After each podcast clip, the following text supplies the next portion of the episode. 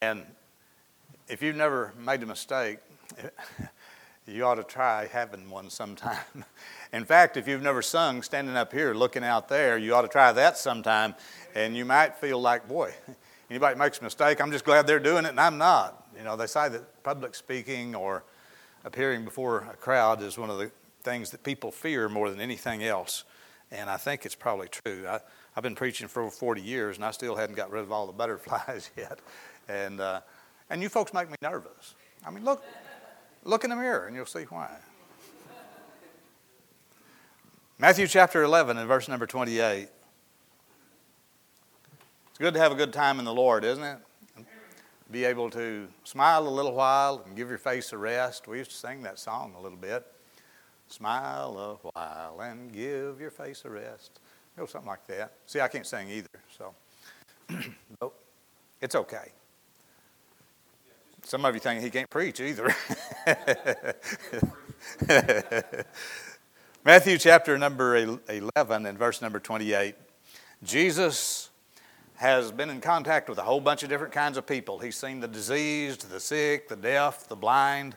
He's healed people. He's seen people in misery and starvation, people with leprosy, and he's helped a lot of people. And then in verse number 28, he says, Come unto me, all ye that labor and are heavy laden, and I will give you rest. Underline the word rest. Verse 29 Take my yoke upon you and learn of me, for I am meek and lowly in heart, and you shall find rest unto your souls. For my yoke is easy and my burden is light.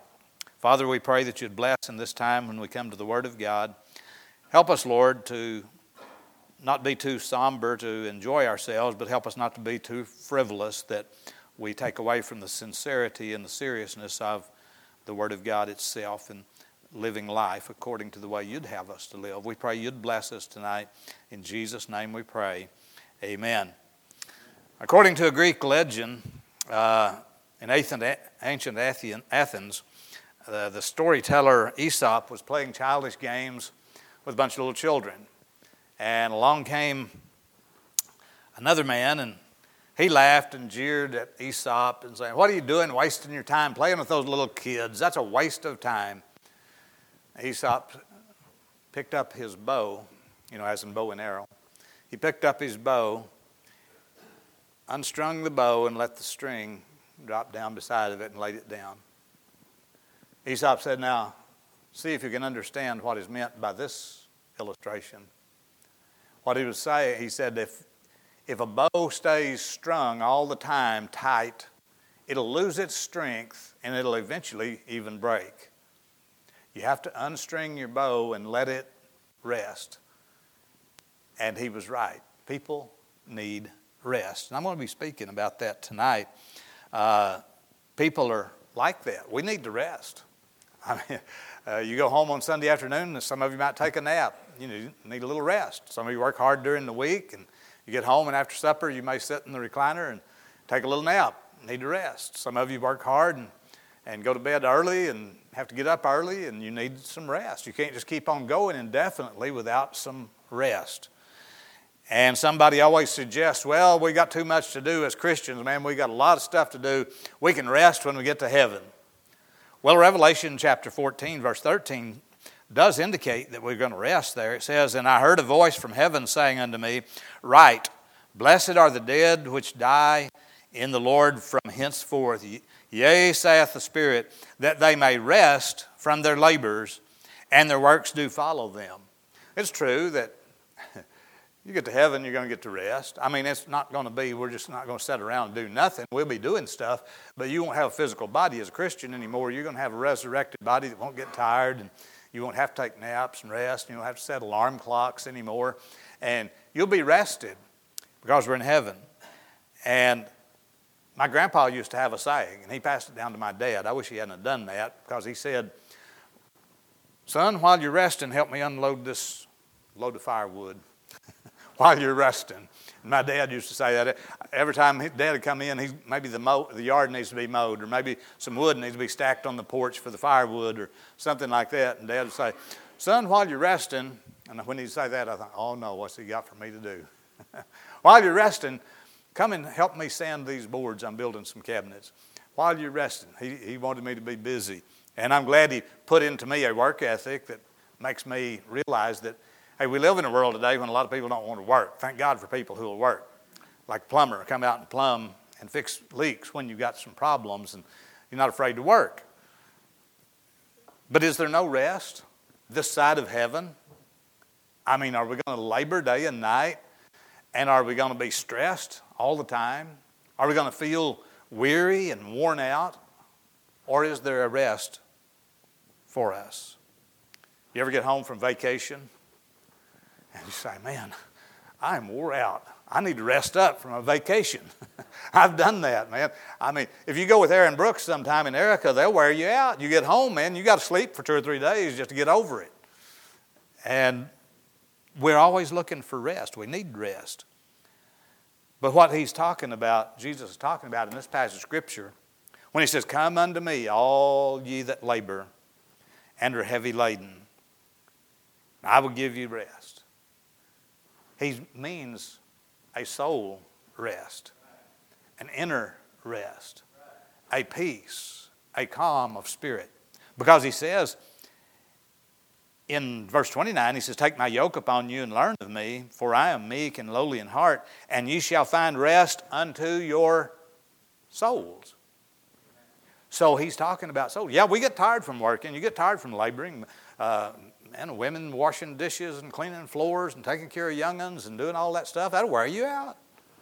And one woman, uh, one man came home from work one day, man. He, he drove up in the driveway and there's trash, boxes, garbage all over the yard. And he thought, what in the world's happened? Doors unlocked and standing wide open. He walks in the door and the house is a wreck as well, inside and out. Man, everything just, the kitchen's a disaster clothes and shoes and everything strung up all down the stairway and, and kids running and screaming and toys scattered everywhere.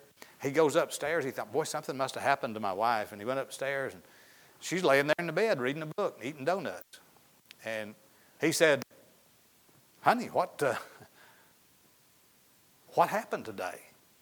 She said, well, you know, when you come home from work so often and ask me, what does a woman do all day anyway? Well, I didn't do it today. Think women don't work at home? Boy, they do. And thank God for it. Men go to work, work hard, and they need to rest. And there's nothing wrong with resting, but the refreshment, listen, the refreshment of your soul is even more critical than the rest of your body. You need soul rest. The poet Henry David Thoreau said, Most men lead lives of quiet desperation. Quiet desperation. They might not show it, but they're weary in the soul. Many are troubled and agitated, and they seek for the rest that their soul desires. They seek for that rest in all the wrong places. Man, they're going to the nightclubs and they're going to the concerts and they're, they're going out to eat and they're going to drink and they're going to parties and going dancing and doing all this stuff, trying to find something to satisfy and please and bring rest to their soul. And when it's all said and done, they're more weary than ever before. People run here and there trying to find peace. And Jesus just so simply and calmly says, Come unto me and I'll give you rest. I like those words. Come unto me, and I will give you rest. He can do it too. There is a place of rest, and that's what I want to preach about tonight. There is a place of rest. There is a place of rest. First, notice three things with me out of this passage. Number one, the call to salvation. The call to salvation. He delivers a plea, in essence, for salvation. Come unto me. There's people who are lost and, and wandering in this life because they're fallen creatures. See, nobody's born close to God. We're born separated from God. And, and we're separated by sin. Isaiah says that, that our sins have separated between us and God. And there's no exceptions. Every human being that's born is born separated from God. In the Garden of Eden, they had fellowship with God. But that was broken by the fall in the Garden of Eden. And everyone since then has inherited that sin nature. And inside, they're black. Their soul is not white anymore. Their fellowship with God is broken. And so Jesus says, if you want peace, to have to start this way. Come to me. He said, Jesus said in another place, He said, I am the way, the truth, and the life. No man cometh unto the Father but by me. There is no other way. You can't get to heaven through the baptistry. You can't get to heaven by just coming to church. You can't get to heaven by just reading your Bible. You can't get to heaven by doing good deeds. You can't get to heaven just being a good neighbor and being kind to people. You can't get there. Those are all good things to do, but none of it will get you to heaven. One way, and that's through Jesus. He's the only way. He delivers a plea Come unto me. Oh, listen, preachers have been preaching this message since uh, the beginning of time. Come unto me. God says, I want to restore that fellowship with you. I've done what's necessary. When He had Jesus die on the cross, He did what's necessary. He paid for your sins. And so the ball's on your end of the court at that point, and He says, Come to me. I've done what I'm supposed to do, now come to me. And for years and years, I would not come to Him. I would not come to Him. I knew He was calling. He was calling for my salvation. He wanted to forgive me of my sins and, and cause me to be born again into His family. But I refused because I thought, I want to live it up and do what I want to do. I ain't got time to be a Christian. And I resisted. Until one day I came to the end of myself and He said, You can come to me today, but there is no promise of tomorrow. You may want to tomorrow, but today is the day you've got. The Bible says, For the, what is your life? It is even a vapor that appeareth for a little time and then vanisheth away. Like the steam coming out of a tea kettle, that steam comes up, drifts a little ways, and it's gone. That's the way life is. Life is very brief. As, uh, as one scripture says, life is, is like the sparks that fly upward. A spark comes up, maybe when you're grinding an axe or something or a knife, and the sparks fly up, and then they just dim and go away. And your life's that way. And so Jesus says, Hey, while you've got time, come to me. I can give you rest, but you have to come. Come, all ye that labor and are heavy laden, and I will give you rest.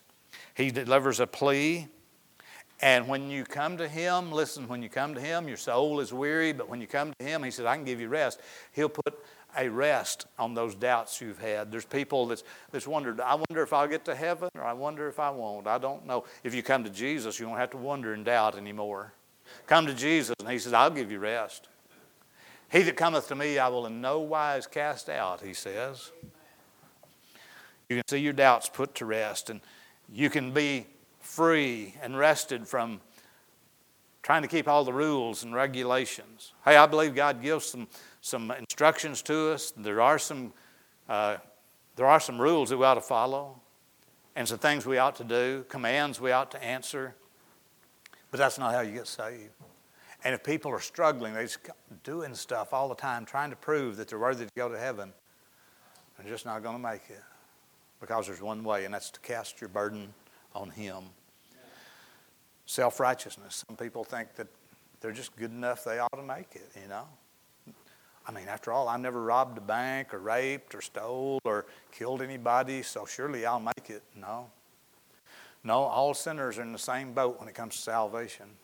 One sin, I don't care if you stole a dollar or a million dollars, that's sin. One sin will cause you to be in hell as much as a million sins would. All we like sheep have gone astray. That's what the Bible says. There's none righteous, no, not one. For all have sinned and come short of the glory of God. And so when we come to Him through His invitation, we come to be made free so we can rest. Boy, there's a burden lifted off. You see, the burden that we carry before we get saved is that burden of sin. We know we can't get to heaven with that sin. It's like a weight on our shoulders. And when we come to Him, He says, I'll, I'll take your weight, I'll take your sin, I died for it on Calvary. Come to me and I'll give you rest. In, in Isaiah chapter 64, verse number 6, the Bible says, But we are all as an unclean thing, all. And all our righteousness are as filthy rags. And we all do fade as a leaf. And our iniquities, like the wind, have taken us away. And then in Isaiah 53 5, he says, But he, speaking of Jesus, listen to this. We're all like filthy rags, and the best we can do, the greatest and kindest and best and most valuable acts that we can do are like filthy rags when it comes to trying to be saved. Nothing's going to, I mean, a filthy rag wouldn't impress God, and it wouldn't impress me or you either. And our sin is like filthy rags. And then in Isaiah 53 5, he says, He, Jesus, but He was wounded for our transgressions, He was bruised for our iniquities. The chastisement of our peace was upon Him, and with His stripes we are healed. Listen, friend, it's because of what He did on the cross of Calvary. You don't deserve to go to heaven. You don't deserve to go to heaven. You don't deserve to go to heaven. The preacher doesn't deserve to go, go to heaven. Nobody deserves to go to heaven because we've not done anything and can't do anything to earn it. But because Jesus suffered in our place, that substitutionary death, whoo, He died in our place and He took my sins upon Him. him and He died that day so I could be saved. You see, there's nothing I can do but accept Him. I can receive Him. I can trust Him as my Savior. And it's, listen, friend, it happens in a point of time. There's none of this stuff about gradually becoming a Christian.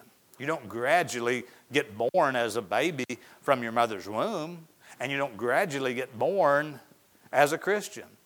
The Bible says that a man must be born again. And the way you're born again, it happens at one point in time on a timeline. It doesn't happen a little bit last month, and a little bit this month, and a little bit next month. You're saved, bang, all at once.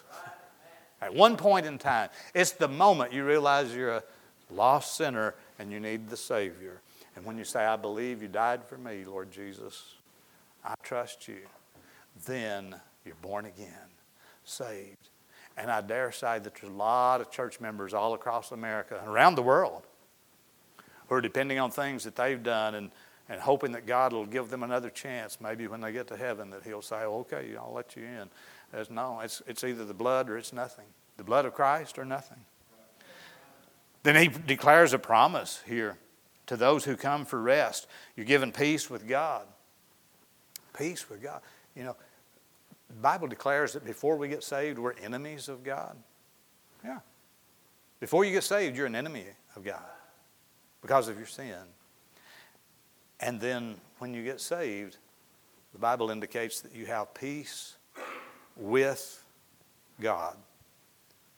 Now, later on, you get the peace of God, but getting saved gives you the peace with God. You're not enemies anymore. That takes a big burden off.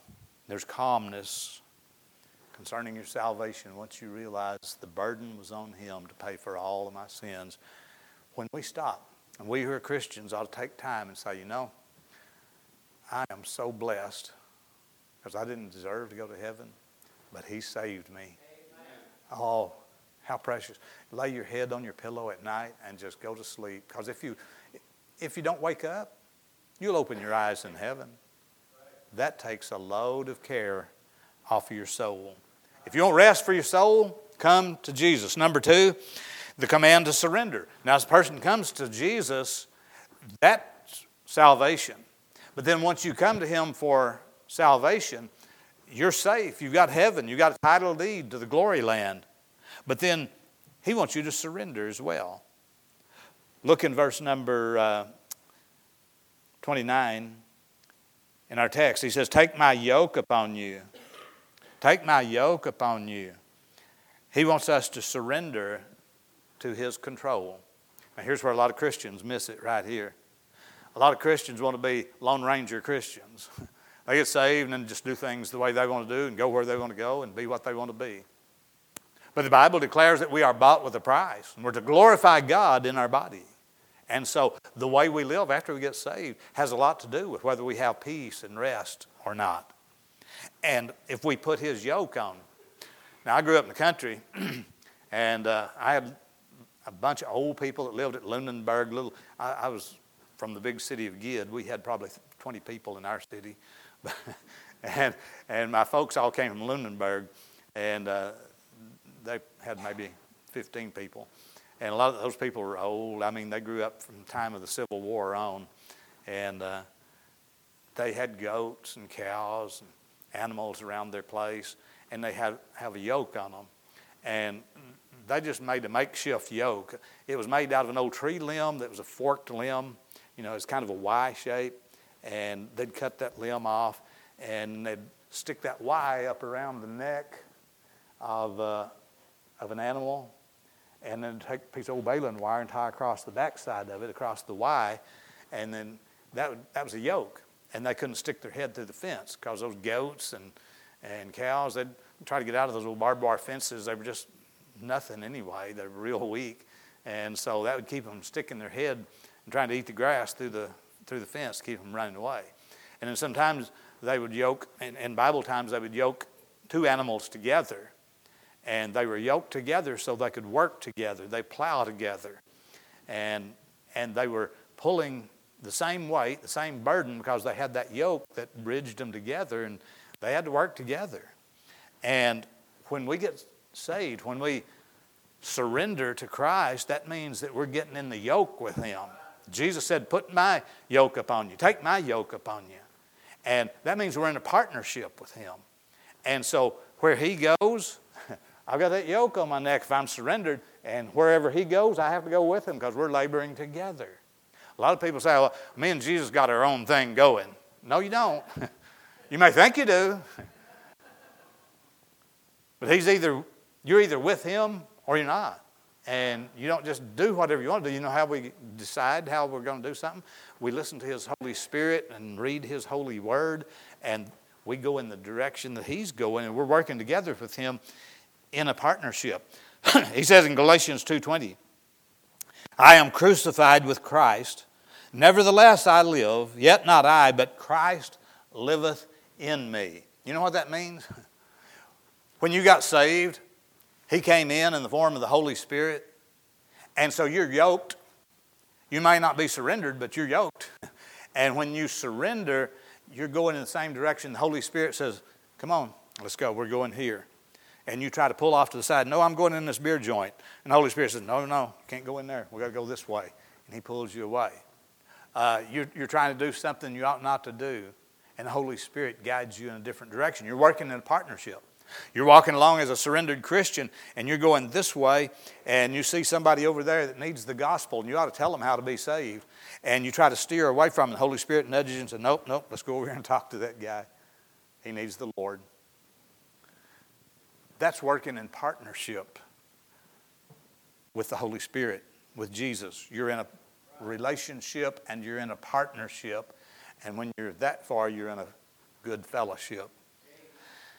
Christ liveth in me. That means He moved in and He wants to live His life through you.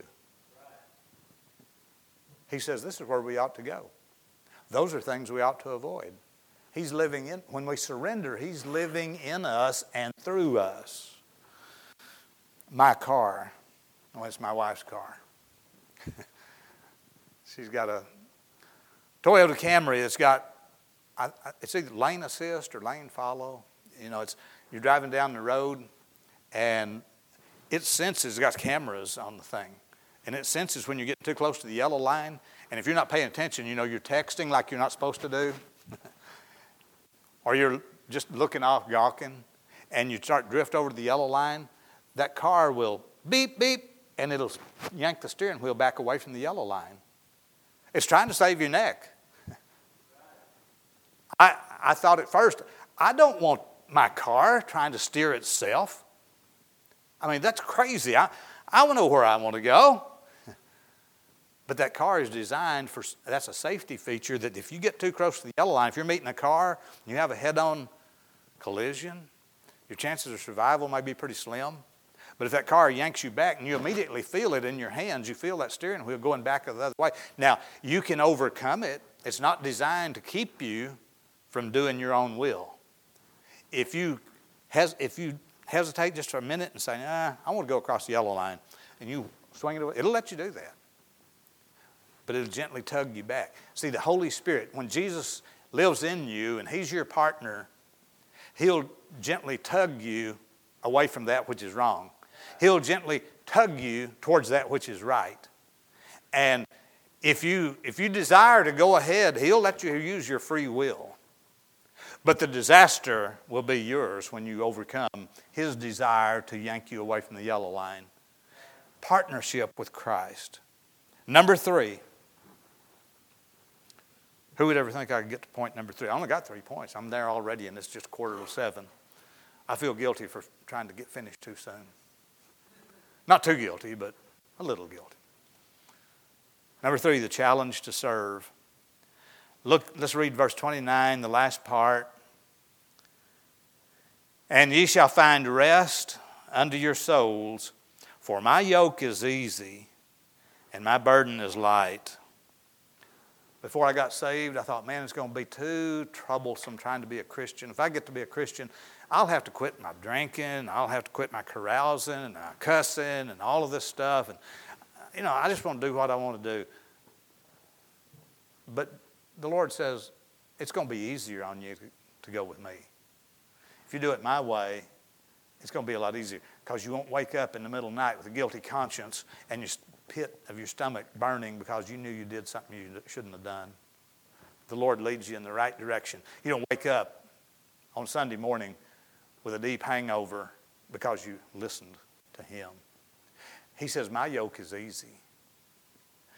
I thought it would be burdensome to be a Christian, but I found it to be much more peaceful and calm and rewarding than ever before when I was lost. I enjoy being a Christian. Some people think, well, boy, to be a Christian, it just seems like it's so restrictive and you can't have any fun. Hey, I've had more fun since I've been saved than I ever had before. And this is, this is the kind of fun that I don't wake up feeling bad about. I love serving the Lord. And when we're surrendered to Him and we're committed to Him and we serve Him, serving Him is easy.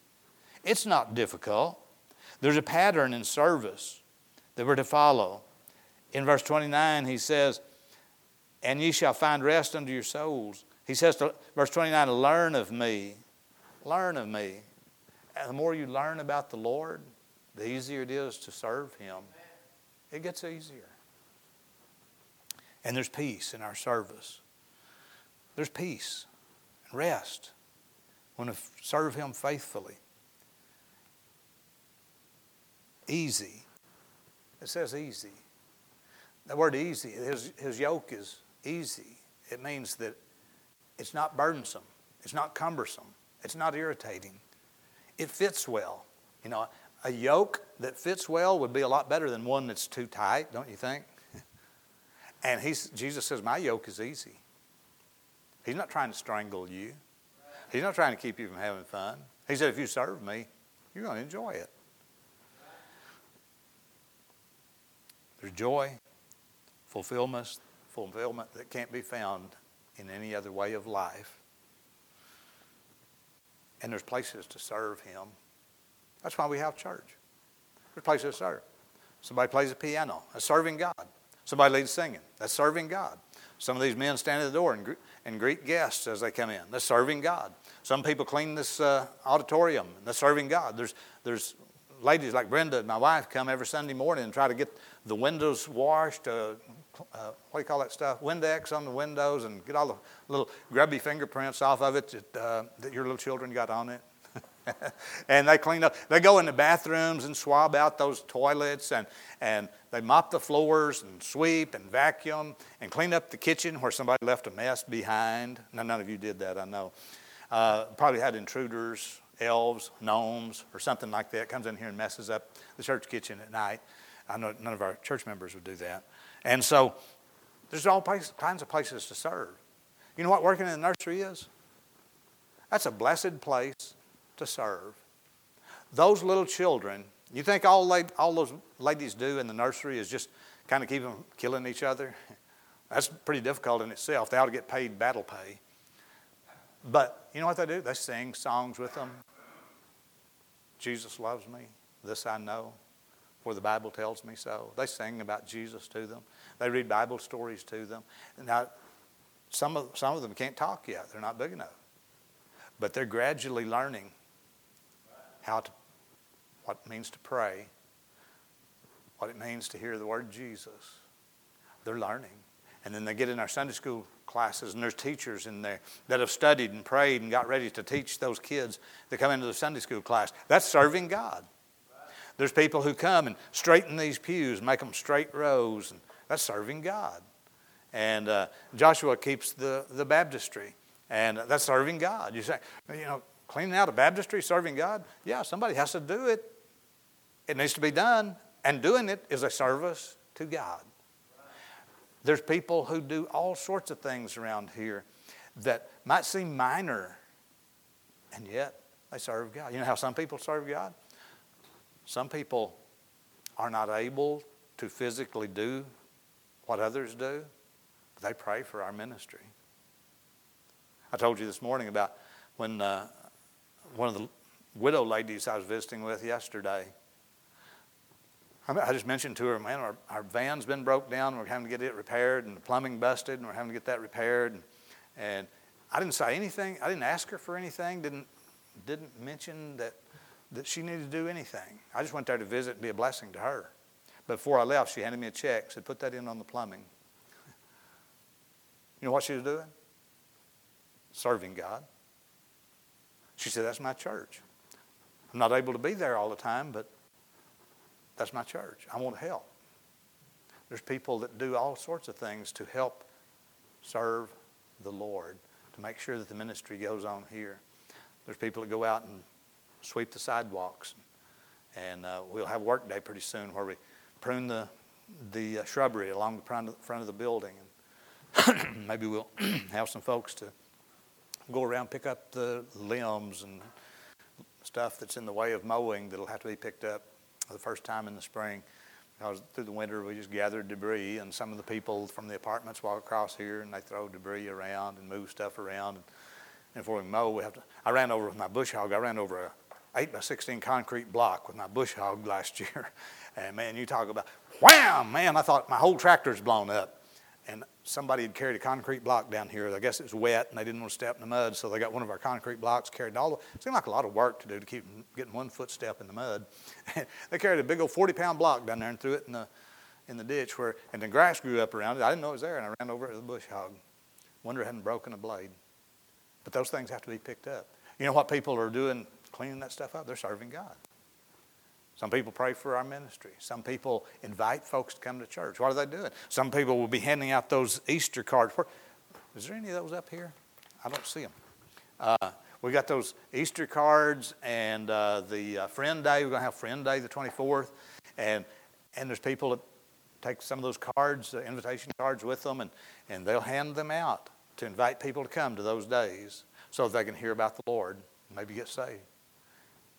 What are they doing when they're handing out those cards? That seems like a, a minimal thing to do. They're serving the Lord. When somebody gives somebody else the gospel, they say, Man, Jesus, Jesus died for you and he'd save you if you'd let him. What are they doing? They're serving the Lord. Somebody passes out a gospel tract. What are they doing? They're serving the Lord. Can you see all the gazillion ways, and we hadn't even started yet, a gazillion ways that people can serve the Lord. And you know what that does? When you go home at night, maybe you've had the pleasure of leading somebody to the Lord. And you go home at night, you put your head on your pillow, and you just feel some satisfaction and some rest and some peace, knowing that God used you in some, at least some small way, to get some soul into heaven. That's serving the Lord. That peace, that longing in our soul that we, that we so desperately need to have satisfied, it comes by surrendering to His service. God loves us. And he doesn't want us to work because He couldn't do everything by Himself. I mean, He's got a gazillion angels in heaven. He could send them to do the work, but He chose you and me, and that's a pretty special thing. And the more we serve Him, the more peace, comfort, satisfaction, fulfillment we'll have inside. Men don't have to lead lives of desperation. We can have satisfaction, we can have rest. And it starts by coming to Christ, answering his call. Come unto me, all you that labor and are heavy laden, and I will give you rest. When we come to him for salvation, it's a done deal. You say, I don't know if I could hold out faithful. I don't know if I could be a good Christian. I, I, I was thinking the same way. But that, see, that's not what gets you saved.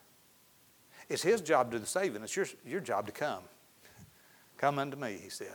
And if you'll come to Him for salvation, He'll give it to you. No strings attached. But you ought to serve Him because you love Him. Let's pray together. Father, we love you tonight. Thank you for the privilege of just being a servant for you. Lord, each of us can have that satisfaction of soul, that rest that we desperately need by knowing our sins are forgiven when we come to you for salvation, by knowing that our consecration, our commitment to you brings satisfaction. And when we serve you, Lord, I pray you'd bless us tonight. Help us to find our rest in you above everything else. Our heads are bowed